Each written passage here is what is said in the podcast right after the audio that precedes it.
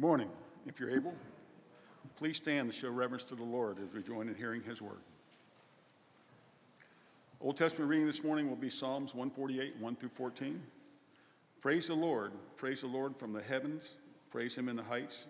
Praise him, all his angels. Praise him, all his host. Praise him, sun and moon. Praise him, all you shining stars. Praise him in the highest heavens and your waters above the heavens. Let them praise the name of the Lord, for he commands and they were created, and he established them forever and ever. He gave a decree, and it shall not pass away. Fire and hail, snow and mist, stormy and willful, fulfilling his word.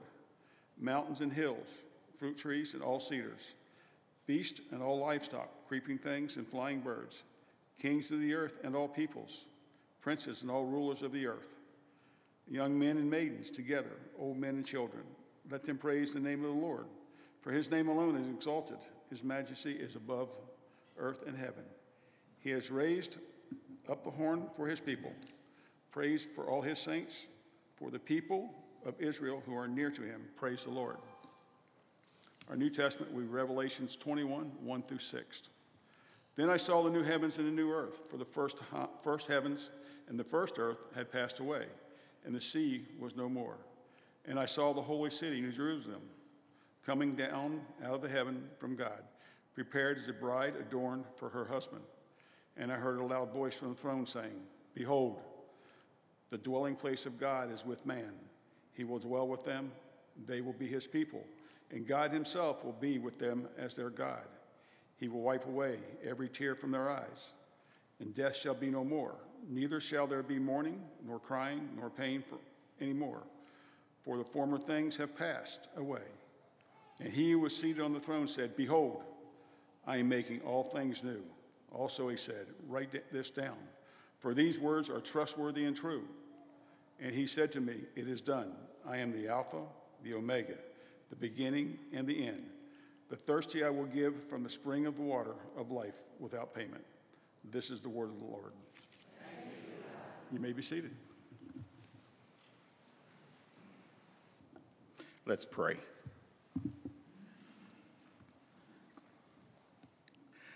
Our Father, we thank you that your word speaks. And we th- we thank you that by the help of your Spirit, we can hear. And so we ask, Father, that you would help us as you speak and as we as we listen we ask lord that you would do your work in each heart nourishing us encouraging us comforting lord where comfort is needed lord and strengthening where weakness is invading. And we ask that you would do this for the sake of your son in whose name we pray. Amen. It's a very human thing to want to understand life. Whoever you are, you want to know how to live, what to live for, where is your life headed. And in pursuit of trying to figure these things out, there are a lot of ideas that present themselves as the solution these ideas seek to give you a story of, of how things really are, or, or at least how they should be. And these ideas are often referred to as worldviews. Now, worldview is, is sometimes described as a set of glasses through which, through which you, you view the world. And worldview is also a narrative, it's a story that, that has smaller sub stories that are used to help make sense of the world as, as you seek to order your life within it. And sometimes worldviews, you, know, you, know, you find them on uh, in the media, the news, you find it in social media, social media platforms. You might uh, might be following some blog or some or some person and and it's important for you to know exactly what that person's worldview is. Not just the sentiment that you feel or the emotion that you feel or you think that that that somehow they're agreeing with you or you agree with them. You need to know what their worldview is. So today, in our times, you know, we're, we're told to write your own story. Graduations are happening right now. Yesterday at DSU, there was a graduation. Yeah, and there, and there will be a lot of commencement speeches, and they will be filled with what New York Times columnist David Brooks calls the litany of expressive individualism. He writes Many graduates are told to follow your passion, chart your own course, march to the beat of your own drummer, follow your dreams, and find yourself. This is the litany of expressive individualism. Yeah, in other words, write your own story. Well, that would be nice, but you have to contend with other people's stories. And more than that, you didn't start the story. You were born into a story that has been going on for thousands of years. So, a good question to ask is who has been writing that ongoing story? You know the answer God. God has written the story from beginning to end.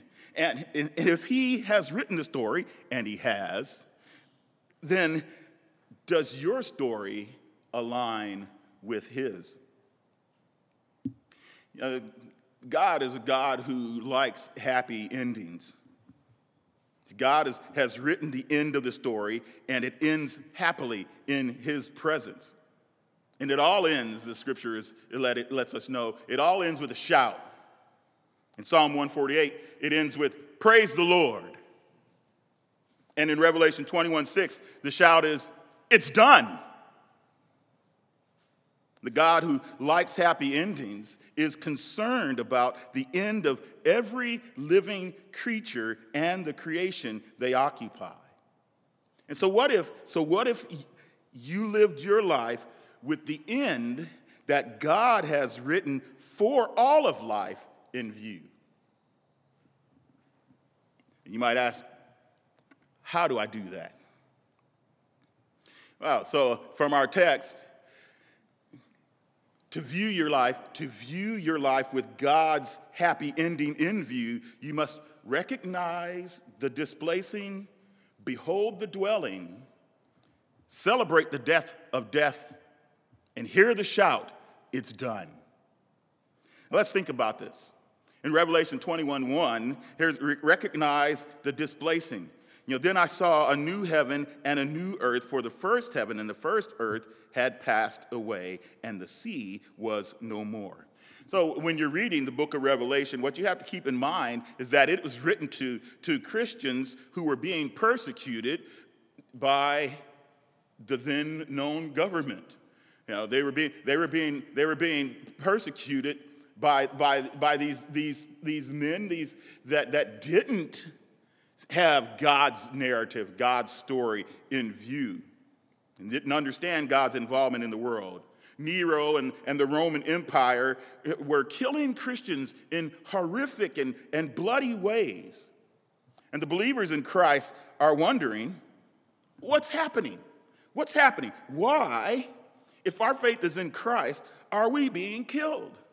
And the answer they get from one of the last living eyewitnesses of Jesus Christ is this letter and it, this letter, this letter that, that goes out to, to, to the empire. It's why the, the seven churches, they're all, they're all over, the, all over Asia Minor.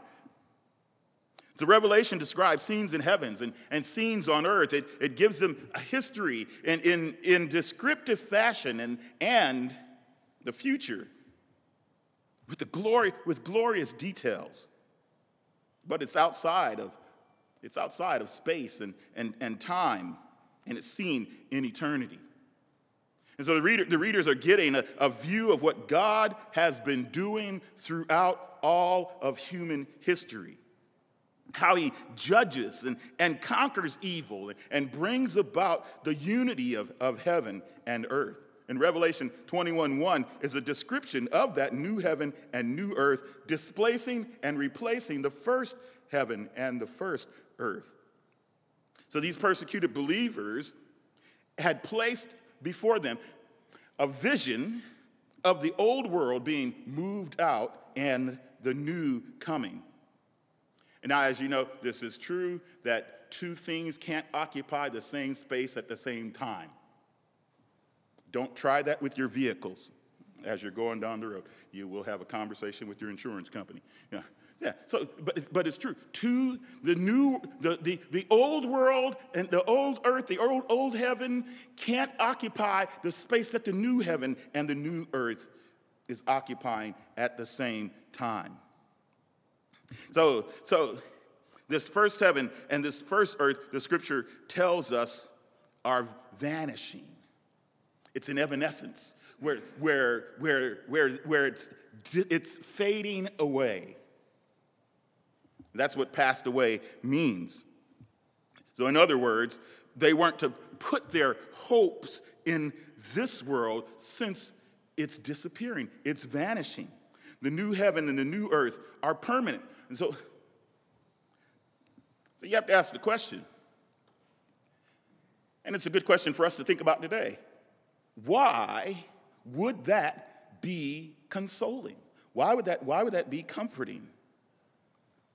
Why, why would this comfort suffering Christians? Not only, because not only, as, as, the, as the text says, was the first heaven and earth vanishing, but the text says, and the sea was no more. So, Revelation is apocalyptic literature. It's, it's filled with symbols, it's, fill, it's filled with metaphors. And, and, and so, so, in a sense, this is code language. So when, when John says the sea is, was no more, you know, sea in the Bible was a reference to chaos. The sea was chaotic. You know, in, in, in symbolic language, in the Old Testament, in symbolic language, the river was peaceful. The river, the river was seen as the place to be. The sea was full of, of monsters and trouble. So in Exodus chapter 15, remember, Pharaoh and his army, they're cast into the sea. Now, Job 41, in the description of the Leviathan, is this great sea creature and there you get an idea. You got God subdues him, but this creature is so great that no man can do anything with it. Verse Job 41:10 says, "No one is so fierce that he dares to stir him up." Who then is he who can stand before me? The idea is, is you can't stand before this big monster in the sea. How are you going to stand before God? So God, so the beast, the beast of Revelation 13 arises from the sea. In Revelation 21, the text is telling us that the sea, with all of its chaos, all of its monsters, is no more. So, you know, if you're disappointed or you were, you were going to be disappointed because, you know, you, well, you know, there's no sea in heaven and I enjoy the beach. That's not what John is talking about. that's, not, that's not what he's talking about. He's talk, but he's talking about the end of chaos. Hallelujah. Yeah. So, why is this consoling? Yeah, because we want chaos to be we want the chaos to end we like we love for the message of, of chaos to to along with this with this world to be vanishing so the first thing the, the world is vanishing it's passing away so why try to hold on to it? The first thing you do is you see your life through the lens of God's happy ending is to see the displacing of the first heaven and the first earth. And when you see that new heaven and new earth, then you're to do what verse 2 and 3 says. You behold the dwelling Look at those verses. And I saw the holy city, New Jerusalem, coming down out of heaven from God, prepared as a bride adorned for her husband. And I heard a loud voice from the throne saying, Behold, the dwelling place of God is with man. He will dwell with them, and they will be his people, and God himself will be with them as their God. Now, this text is, is rich with meaning that, that informs our worldview. And if the, and if the end is a marriage scene where the people of God are prepared and, and presented as a bride for her husband, you, you, have to, you have to look.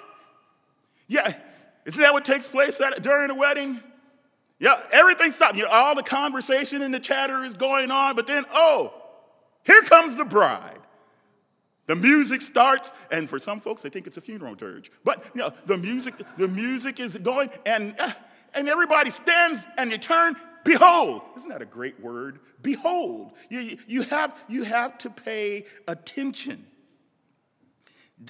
The, you know, this is more symbolic language for, for the persecuted believers to, to, to sink their, their, their, their hearts into and, their, and to wrap their minds around. The holy city, the new Jerusalem, is coming down out of heaven from God. And the city is really the people of God. So in the Old Testament, as you read, as you read through scripture, Zion is often personified. Zion is just another name for Jerusalem. So in Isaiah 61, it depicts the city as a bride, as, as a bride adorns herself with jewels. In Isaiah 62, verse 5, it uses the same imagery of the people of God. For as a young man, it says, marries a young woman, so shall your sons marry you. And as a bridegroom rejoices over the bride, so shall your God rejoice over you. So the holy city, the New Jerusalem, is the people of God. The people being presented are a people that has been prepared for God's dwelling place. This is comforting. It's comforting to know that whatever it is that's taking place in your life right now, that it is that it, all of that God is using to prepare you for His to be where uh, the place where He dwells that we are as, as a community, that we, are, that we are prepared as a place for God to dwell. So, behold, look, the happy ending is God dwelling, tabernacled with his people forever. God and his people will finally and forever be together. No bombs can touch it. No, no power hungry despots can seize it. God is within her, Psalm 46 tells us. She will not fall. Malcolm Muggeridge said, All earthly cities are vulnerable. Men build them and men destroy them. At the same time, there is a city of God which men did not build and cannot destroy, and which is everlasting. Hallelujah.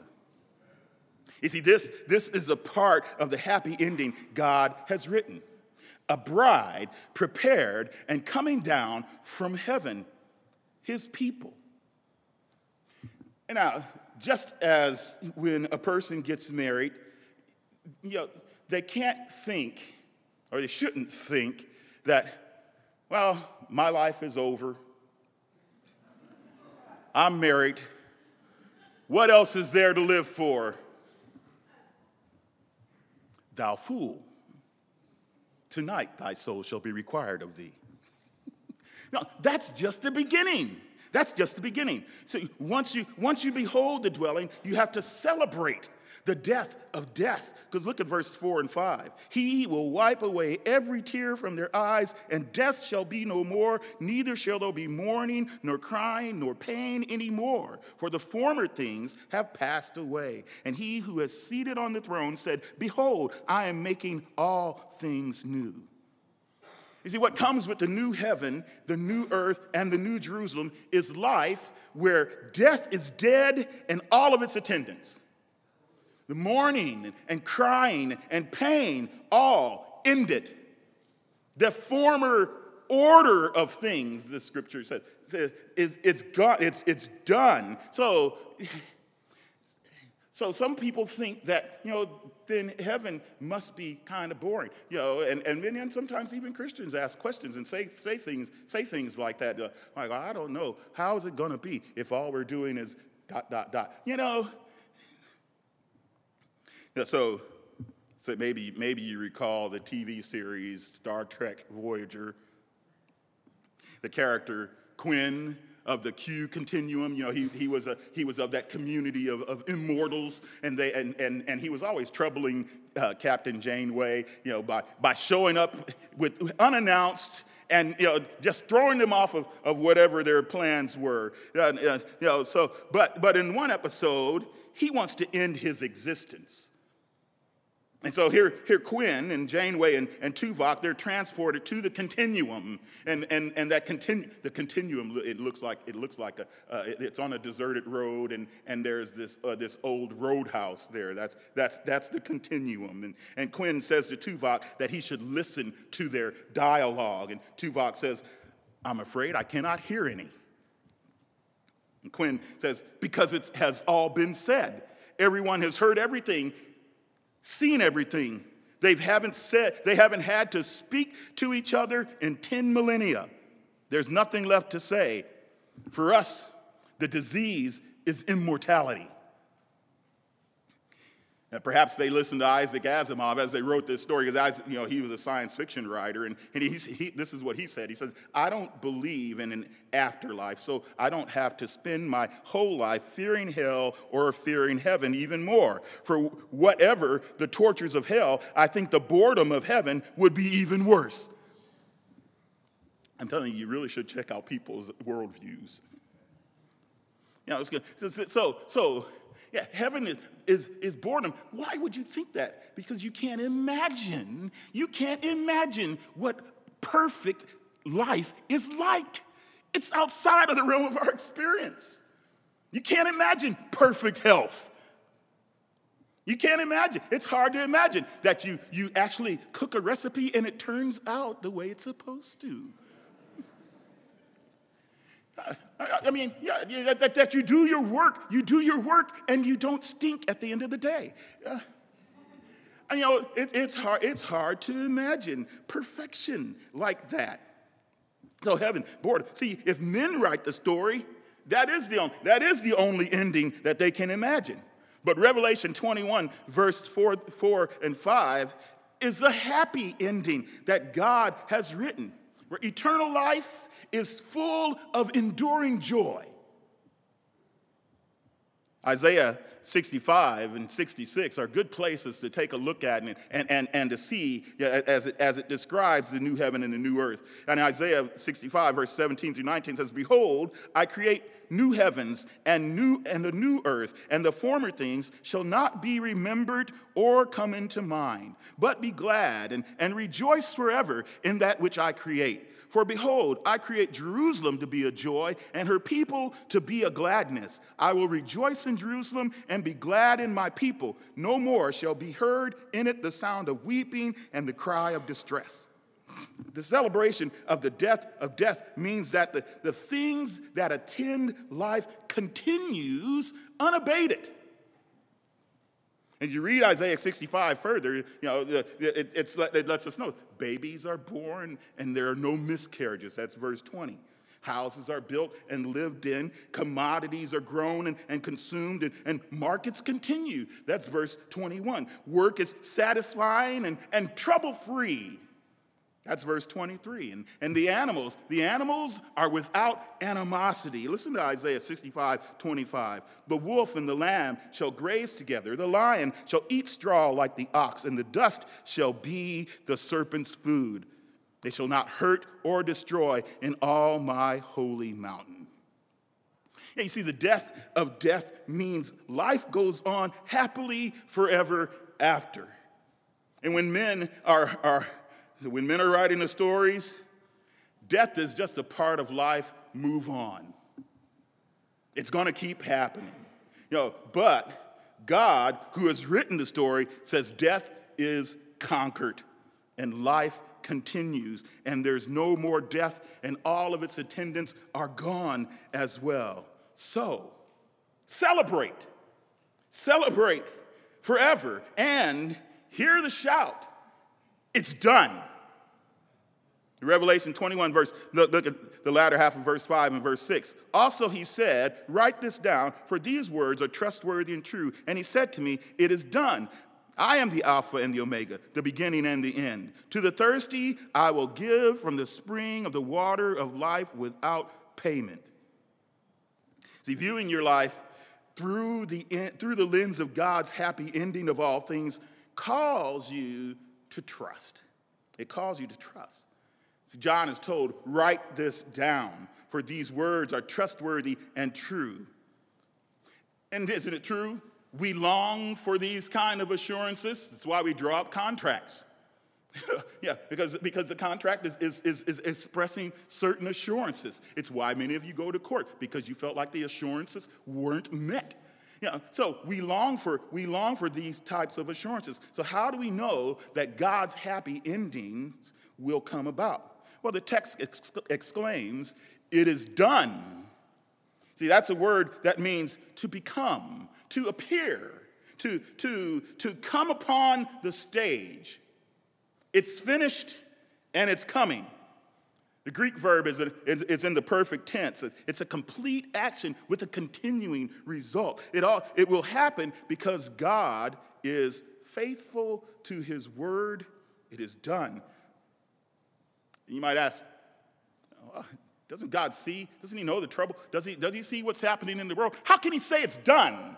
How can he say that it's done? Doesn't he know my life? Doesn't he see the, the trouble that I'm in? Well, see, here's the other thing that assures us that, that it's done. It is the, it's the power of the eternal God, Jesus Christ. See, here's the text tells us he's not restricted by time or space. He says, I am the Alpha and the Omega. I'm the beginning, I'm the end is God, is, is Christ your beginning point? As you view your life, is Christ your begin? Is, is that where you begin? Is, and is that where you end? It all begins and ends with God. It's every, everything gets started by God, everything ends with God. And don't you know that only, only the author gets to say it's done? Because if you're a character in a drama, you're going, you're going through the, you're going through, through what the, the author or the creator of, of the drama has written. Of course, as you're going through it, it doesn't feel like it's done to you. But the playwright, who, in whose mind and play the, the, play was created, it is done. He's not still writing out the scenes. He's finished the whole story. Don't you love it?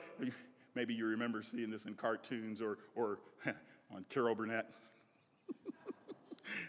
Where sometimes, sometimes you know, they got this skit going and the character turns and, and looks in bewilderment at the, at the, at the, as, if, as if they heard what the narrator was saying and, and, they're, and they're puzzled. and you know, it's just funny when you see that. Well, at least it's funny to me. Yeah. You know, they're not supposed to react to the narrator, but, they're, but here they're doing that. You know, but that's kind of the way you feel when you read this. How can he say it's done? But you must trust. The eternal writer knows what he's doing with the characters he's created. Who else are you going to trust? The other characters set in the drama with you? Of course not. They're in the, they're, they're in the same story with you. They have, they have no answer for recovering of your loved ones, of you and your loved ones from death and disease. They have, they have, they have no remedy for men's sins. For all of the talk of justice, have you noticed we have a problem pulling it off? They have no remedy for men's propensity to continue to grab land and, and spread war. They offer themselves as, as saviors through their stories of, of politically superior ideologies, but they are powerless to reconcile the ethnicities. If for all of their stories, you're left as bored with life as the Q continuum, unsatisfied, hungry, thirsty, and here Jesus, who has written the end of the story, is saying to, is saying to you, if you're hungry, you're thirsty, I have water for you, a spring of the water of life. It's there without payment. That's grace. That's grace. Through, so through his death and resurrection, he is our satisfaction. You see, the difference between humans writing and God writing is this humans are still trying to write. We're always, we're always trying to write, but God is done writing. Humans must, that humans must make adjustments. That Humans have to react to events and, and, they tr- and they try to have contingencies if the story is, isn't coming together. But God's happy ending is already written. It's not going to change. And He will come upon the stage and the drama will be over. Hallelujah. And who else? Who else has the power to bring about our happiness but God? See, no one else. No one else has the power to displace and replace the first heaven and the first earth but God. And you understand that all of, all of, the, all of these, are, they're, they're about our happiness and our ability to experience the happiness that God has offered to us. See, there's no one, no one else has the power to displace and replace the first heaven and the first earth but God. And this displacing calls us to live in this world but love the next. Because it's those who love the next who do the, who do the best good for, for this world that we presently live in. Some people are living and pining for the good old days, but the good old days aren't coming back. The new heaven and the new earth are coming. Hallelujah. Who else? Who else has the beauty that, that captivates, calling us to behold, commanding us to behold? So beautiful that we can't help but behold. Only God, the dwelling place of God with his people. And since the bride is kept in heaven and prepared by God, this tells us that, that we're not to trust in self sanctification but to rest in the holiness he has provided us in Christ. In Christ, we're being prepared. In Christ, we're, we're without spot or wrinkle, without stain. And this is the work that Christ, our, our, our bridegroom, does. We're to rest in the, in, in the holiness that He's provided. Christ adorns us with wisdom, with righteousness, and sanctification. Who else, who else has brought about the death of death? None but the risen Lord Jesus. He's the killer of death. He, because he mourned on the tree, we are comforted in life and death. Because of his finished work on the cross, our work now has lasting meaning. no matter how small or how large it may be, it has lasting meaning. And the scripture is letting us know here that the best is yet to come. Who else? Who else has the power to make heaven and earth one in their praise? You understand that that's the goal. That's the goal of the gospel to make heaven and earth one and to, bring all things together, Paul would say in, in Ephesians. And, and, in, and, in, and in Romans 15, he would tell us that is so that, that we might with one voice glorify the God and Father. So it's been, it's been, it's the goal of the gospel to make, the, to make heaven and earth one in their praise. This is what Psalm 148 describes for us. Heaven is the source of our praise. That's Psalm 148 1. It says, Praise the Lord from the heavens. Praise him in the highest in the heights. Praise the Lord. The earth is called upon to praise the Lord. In Psalm 148 7, praise the Lord from the earth, you great sea creatures and all deeps. Even the weather is called upon to join, to join in the praise of the Lord. Psalm 148 8. And all classes, all classes are, are called upon to praise the Lord. Kings of the earth and all peoples, princes and all rulers of the earth, young men and maidens together, old men and children that's Psalm 148, 11. And then we're told, we're told that the Lord has ordained power in our praise. You know, you know that, that, that praise has power? Yeah, here's what it says in verse 14 of, of, of, Psalm 148 He has raised up a horn for his people. The horn is a symbol of power. Uh, the horn, is, that, that's, that's what it's a picture of. It's a picture of power. And what is, what's the power? Praise for all his saints. For the people of Israel who are near to him, praise the Lord. Yeah, praise is power. There's an old gospel song that says, Don't wait till the battle's over, shout now. Hallelujah.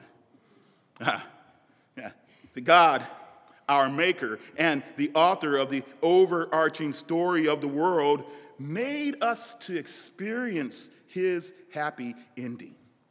C.S. Lewis in Mere Christianity writes God made us, invented us as a man invents an engine. A car is made to run on petrol, and it would not run properly on anything else. Now, God designed the human machine to run on himself. He himself is the fuel our spirits were designed to burn, or the food our spirits were designed to feed on. There is no other. That is why it is just no good asking God to make us happy in our own way without bothering about religion. God cannot give us a happiness and peace apart from Himself because it is not there. There is no such thing. You see, brothers and sisters, we can't forget this is our Father's world. God made the heavens. He made, he made, he made the world for humankind, and, and humankind was made for God. And consequently, the scripture tells us the earth is the Lord and is, is, is the earth, the earth is, is the Lord's now and then, and the fullness thereof, the world and they that dwell in it. So while men are, are seeking to save it or, or desecrate it, they serve God's purpose in remaking it. And it all ends with a shout Praise the Lord, it is done. Let's pray.